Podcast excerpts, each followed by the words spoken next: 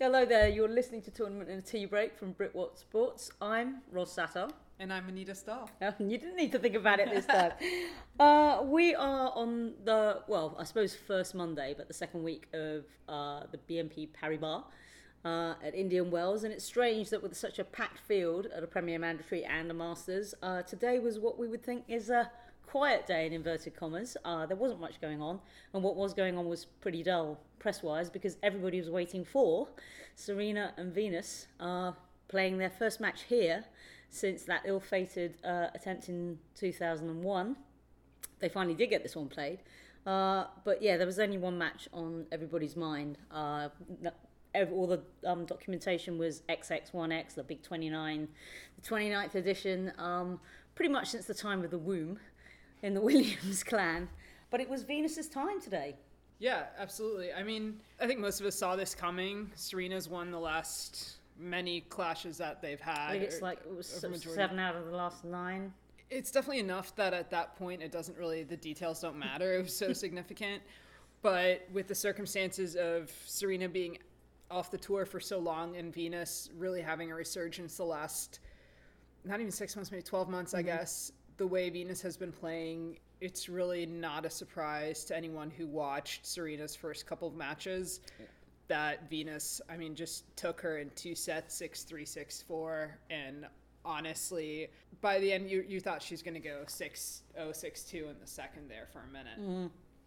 Yeah, I mean, I, I, yeah, I definitely thought it was going to be a, a whitewash, uh, and I don't know about you, but I always find that their matches make for uncomfortable viewing. I've rarely felt comfortable watching them because they seem there seems to be so much tension in the air. The whole sort of sibling wibbling rivalry, what, whatever you want to call it. But um, there were definitely some nerves in the air. I mean, how many double faults was it? Uh, that was let's see. I think Venus got some. Yeah, Venus got eight double faults, and Serena actually only got three double faults. Amazingly, but with Venus, it was really the timing of those double faults is what was telling. How many of them came at the end at the most critical moments, and there you could really see the nerves, which to me was surprising because typically in their clashes, I think of Venus as the cool and collected one who forgets it's her sister on the other side of the net. And Serena's the one who's more up and down in their meetings. And I guess this isn't just true for their meetings, but their tennis in general. But to see Venus really pull back after being th- up three love in mm-hmm. the second set, to see Venus drop a couple uh, was really surprising. You could see it was all nerves the way she was double faulting, hitting balls in the net yeah. past the baseline that you knew she should make. Mm-hmm. And yeah, so I, it's not what I would have expected from Venus as the cooler one, but like you already introduced, I mean, this match had so much more meaning than any of their other clashes because of what happened in 2001, or rather, didn't happen, I guess both. That even though they both in press denied having given that a second thought, I think once they're out there, you could see it wasn't like other matches that they've played. Add to that how long Serena was out. Mm there there was a lot more tension than even when they played each other in the U.S. Open quarterfinal when Serena was on her way trying to get that Grand Slam and they met. That seemed relaxed compared to today. yeah, I mean, I, you know, there's let's face it, there's no good time to have a double fault. Um, and I, I, I'll admit to feeling somewhat uncharitable that I was sitting and remembering, of course, the whole furore of 2001 and Dementieva starting it all off with her kind of, well, it's all predetermined. And when the, the first of the errors came in and Serena had a way back, I was just thinking, I actually thought, you know, they're going to put on a good show. We're going to get a three setter, especially when like Serena sort of began to claw it back. And those two dumped forehands in the net Oh yeah. It's very rare for Venus to sort of look like she's just been shot and just like doubled over in, in sort of the agony of missing a shot. Normally, you yeah. know, she's quite stoic. stoic. Well, yeah, and then to put that into context, even within the match, so she won the coin toss and chose to serve first. She got two aces in that first game. Yeah. And then fast forward to the second set, and she's she's just double faulting left and right. Yeah, oh, I did like that sort of final ace when she like served out the set to love. The look across the net was just like kind of take that sibling. but but then it all like caved in after that. I mean, and and the the the it's not it's actually not funny. Um, the the strange thing about Venus, and I guess, I mean, I've I've only been on the circuit since 2013. Um, but I've always found her fairly reticent whenever I've had either a one-to-one with her or a, a, a, a press conference with her, and she's she's pulled back even more. And to me, to my mind, it's like after the Wimbledon um, episode where the news um, people in in the UK went after Venus uh, in in one of the press conferences about the car crash. Uh, that left her very distressed. And what made things worse was that the AELTC moderator, so it wasn't moderated by anybody from the tour that knows them, it was moderated by the sort of rather formal, I think to be polite, um, members of the All England Club, really didn't know what to do. And they really didn't know how to calm her down. And so, if I can just take like a, a quick sort of detour, if, I don't know if you remember seeing Muguruza upset when she'd lost to Mladenovic uh, in, in a quite sort of heated match.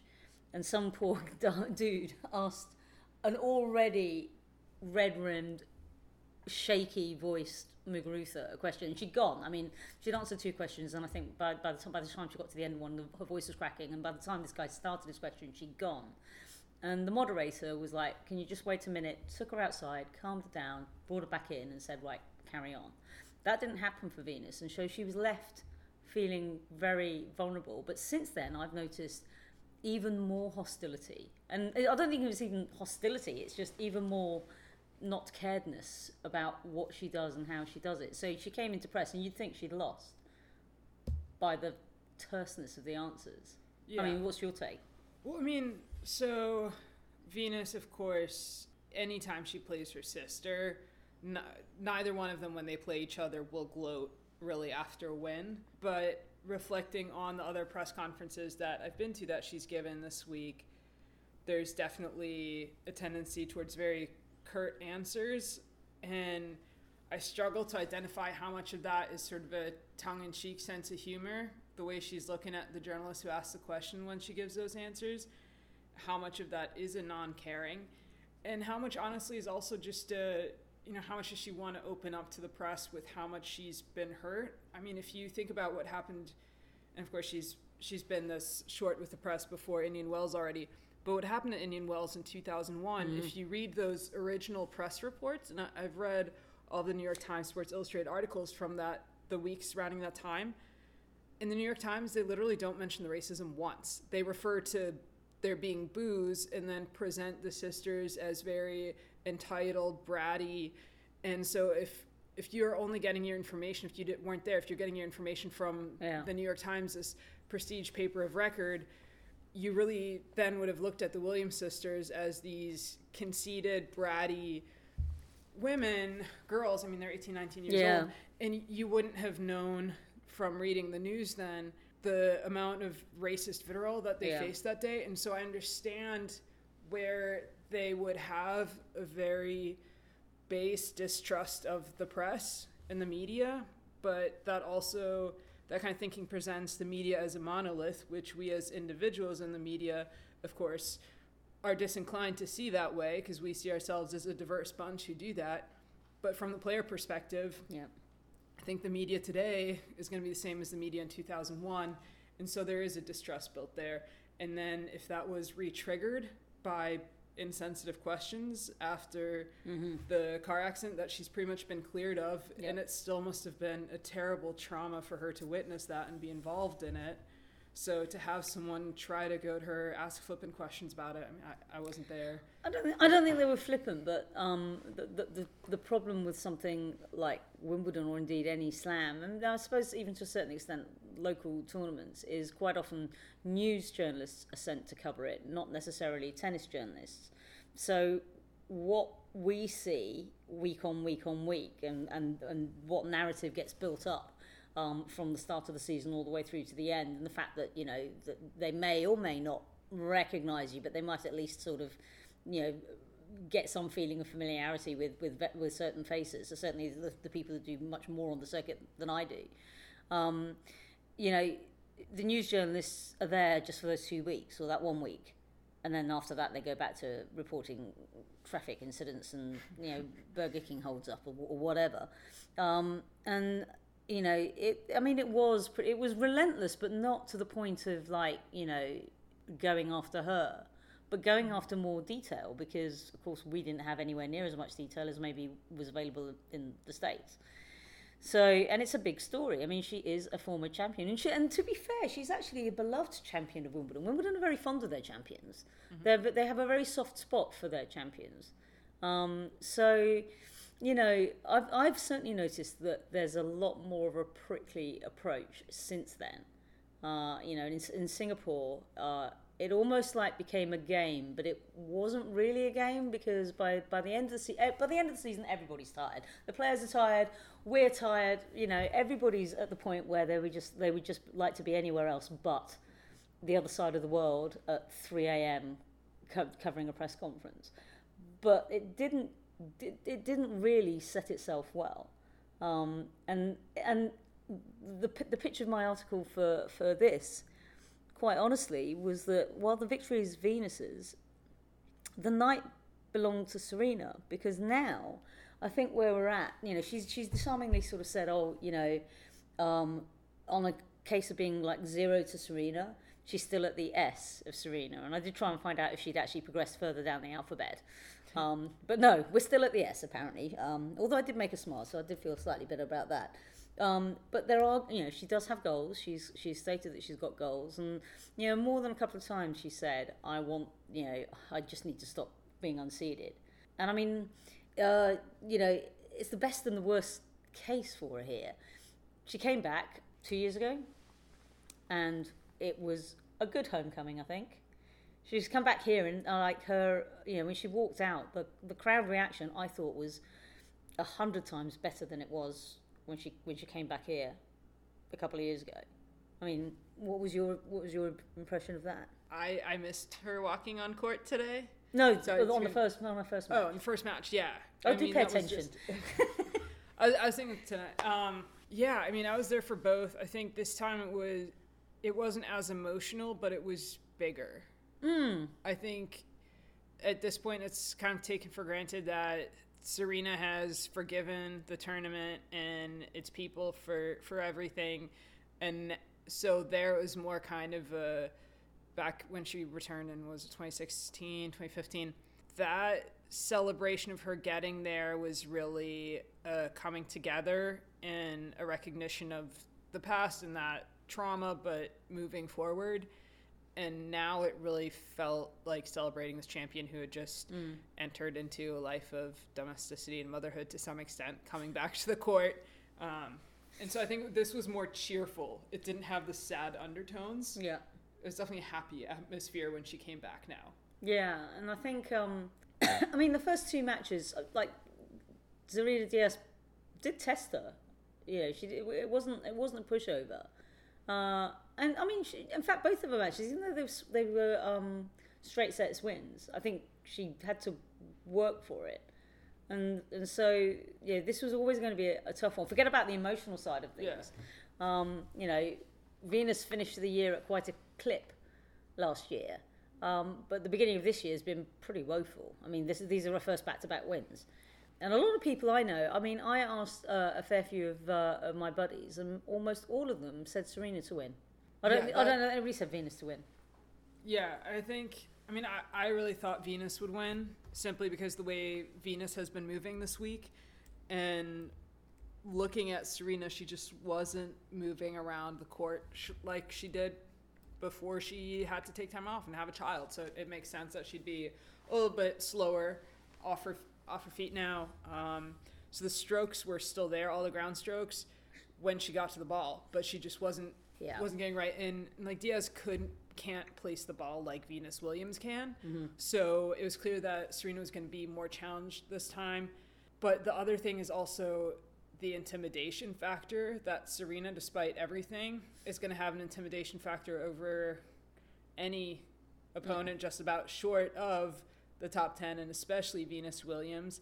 And add to that the atmosphere that this was the first time that the crowd didn't emphatically cheer entirely for Serena, but I really got a sense it, w- it was a split cheering. Mm. People were just so happy for the match and for both of them. Yeah. So that I think adds kind of to the almost like counter intimidation, possibly. That, yeah, I think Venus just wasn't intimidated. She was fit and she could place that ball in places that if she got it behind Serena, Serena couldn't make Yeah, it. yeah. Yeah. I mean, I mean, she's admitted herself that time, timing's um not quite there. You know, I mean, it's not going to be there, no matter how much you try and get that match practice in. You know, it, ev- there's so many factors. It's it's it's never going to be uh, a, a sort of clear cut one for one type swap. But um, I, you've got to feel for Venus a little bit, even even though I find it very very difficult to even bring myself to go to a press conference now because you know you end up having so much to do. It's like, can, do I really want to spend,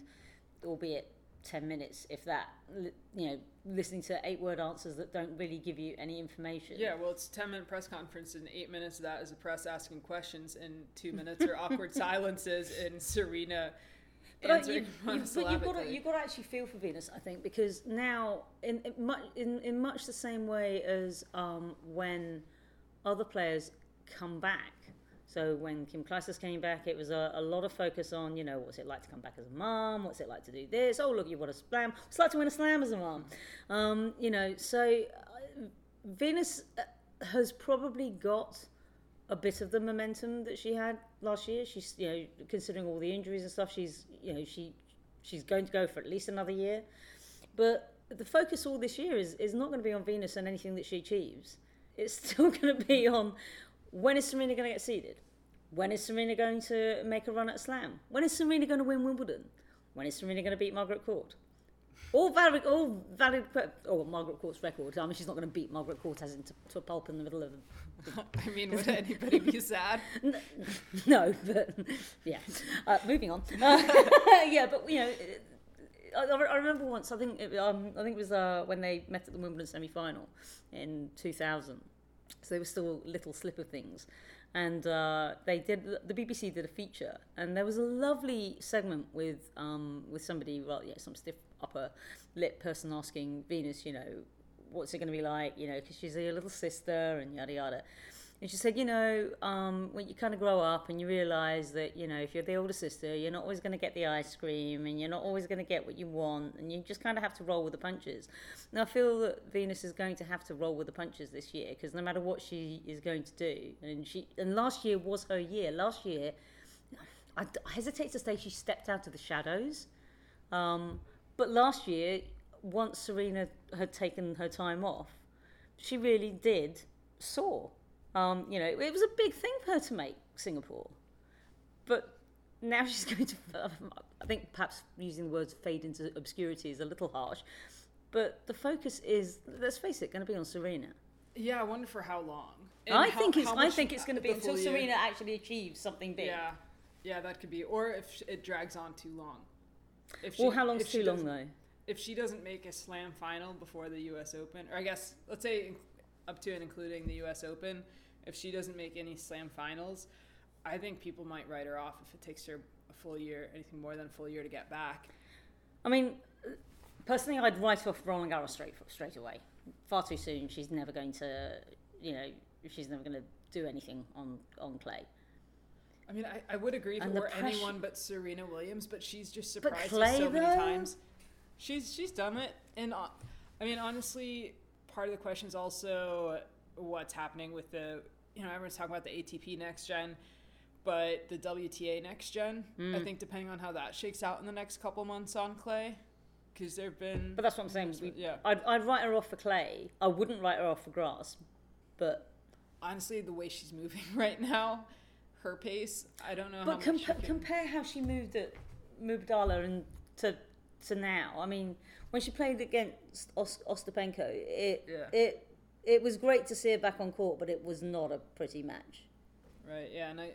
I It was. guess- I'm being charitable here.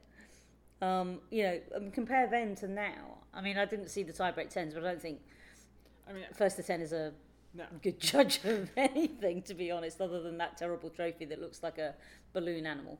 Um, but I don't know. I mean, grass is such a specialist surface. Yeah, I mean, I'll be curious to see how Kvitova is doing by then. That's I think that's a big, you know, I won't say wild card, but wild card actually has a specific meaning in tennis, so I'm not going to call it that. But you know that that's what I mean. Joker. Yes, she's. So, oh no, now we're talking about Djokovic. No, that's not. Oh no. Oh dear, dear. Um, no. Question mark. The middle? No. Kvitova is a question mark. And by question mark, I mean those boxes in Super Mario that you bump against and gold comes out. But Like you never know what you're gonna get with Kvitova when she bumps right against the box. Although in light of Genie Richard, maybe that's not That- appropriate. Um, we'll see I think the word that we're looking for now is anyway. Um, I think yeah, no, I, I we'll see how Azarenka's doing by then too. yeah, I, I think Kvitova is probably the biggest danger for her on grass. Yeah, but in general for this season, with people talking about Serena coming back, if Azarenka gets the chance to to play more tournaments, gets to play internationally, right now all she's confirming is that having uh, lost already in Indian Wells, she's already said she'll play Miami, and that's as far as she'll make any commitments with the custody issues. She doesn't know how much she can travel, but watching her play compared to Serena Williams, Azarenka, was, I thought just so much more fired up and wanted it a lot more. That Yep. she, I think, through the custody issues, has a sense of urgency that Serena Williams doesn't have, Yep. and that you know can put Serena Williams at peace a little bit. That she doesn't feel as rushed, maybe, to get whatever points she can when she can. Yeah. But I think Azarenka is really going to be biting at her ankles in in this like mother's comeback Yeah, race no. to a slam. I mean, she really, she really. I, I, I honestly thought that Azarenka was going to have a good deep run here, more, more, much more so than Serena. I was quite surprised that she went out so tamely. Yeah, well, and I mean that was kind of so I, I watched that match and she was down in in the first set, but then in the second when Azarenka was starting to get that energy and find herself, she looked incredible out there, and it wasn't enough at that point to turn it around anymore, given her deficit. But if she can keep that energy going, right now I think she's in better shape to win the big tournaments and make deep runs than Serena Williams. Interesting. Interesting. She's moving faster on court, but Yeah, she also just gives off a sense of being much more fired up. Like I'd compare it to a racehorse out of the gates at Pimlico. I mean, those horse races, you know, they're, they're much shorter, obviously, and those horses will just. I'm not going to get into details of horse racing and like how horses will like go mad and run into a wall, but they it's a thing. Um, but that's a sense I got from Azarenka is that she was just going to th- just give it her all right away, and I wasn't feeling that from Serena Williams. No, and quite aside from the fact that Pimlico is actually a tube station, in and now and now I because it is it is rather late. Just just for people sort of listening, we're we're now approaching twenty five past one. Um, we're in a house that growls at us, and we have disco lights. All right, I just want to correct Roz here. It's not the house that growls at us. It's the family of raccoons that live in the walls. I'm I don't even want to believe that. Um, Welcome to America. are you being actually serious that there's raccoons that live in the walls? Not, I don't think that's the case in this house, but um, like I'm from Philly. Like we've found worse things in our walls. Like people immured Oh in your yeah, walls? no, but th- there was actually a really tragic case of raccoon attacking a baby. And Okay, okay, okay. I think we need to stop at that point. But we do have disco lights. Um, Fantastic disco lights. Okay, so what you're going to get is a tournament and a tea break every night as we gallop horse racing uh, um, link there as we gallop towards the final. Um, so join us tomorrow where we will be discussing what will we be discussing? Who's playing what now tomorrow? Um, Let's have tomorrow. I mean, we've got Kerber tomorrow. Yes. That's, uh, Oh. Is playing. Hmm. Let's have a quick. Let's have a quick gallop through um, Kerber and, and Halep because Kerber looked great in Australia, and then Shane Halep had, in my mind, actually the de facto final in that semi-final. Um, that should have been the final. Uh, and then since then, she looked really good in practice, and then just kind of came out for her first match and looked very discombobulated. Yeah, and well, specifically what she looked good wasn't just her shape, but how enthusiastic she was, and she looked like she was having fun in a way that you're not used to with Kerber, and that made it so much more shocking when she was clearly upset and very negative with herself in the matches she's played so far. So if she can capture some of that positivity she has in practice, I think she has a great shot against Caroline Garcia, who she's playing tomorrow night. But it's gonna be mental. I think Garcia's gonna be a little bit more stable going in, Mm-hmm. and with Kerber, it's really a toss up. Yeah, I mean Halep's looked goodish. She got a bit of a test um, from Dolehide, which was, um, which I think gave her a bit of pause for thought. Uh, but she came through it really well. She, you know, she didn't panic. Um, so, and on the, what, what's on the other side of the draw? Yeah, so uh, what I'm actually really excited about is Anisimova and Karolina Pliskova.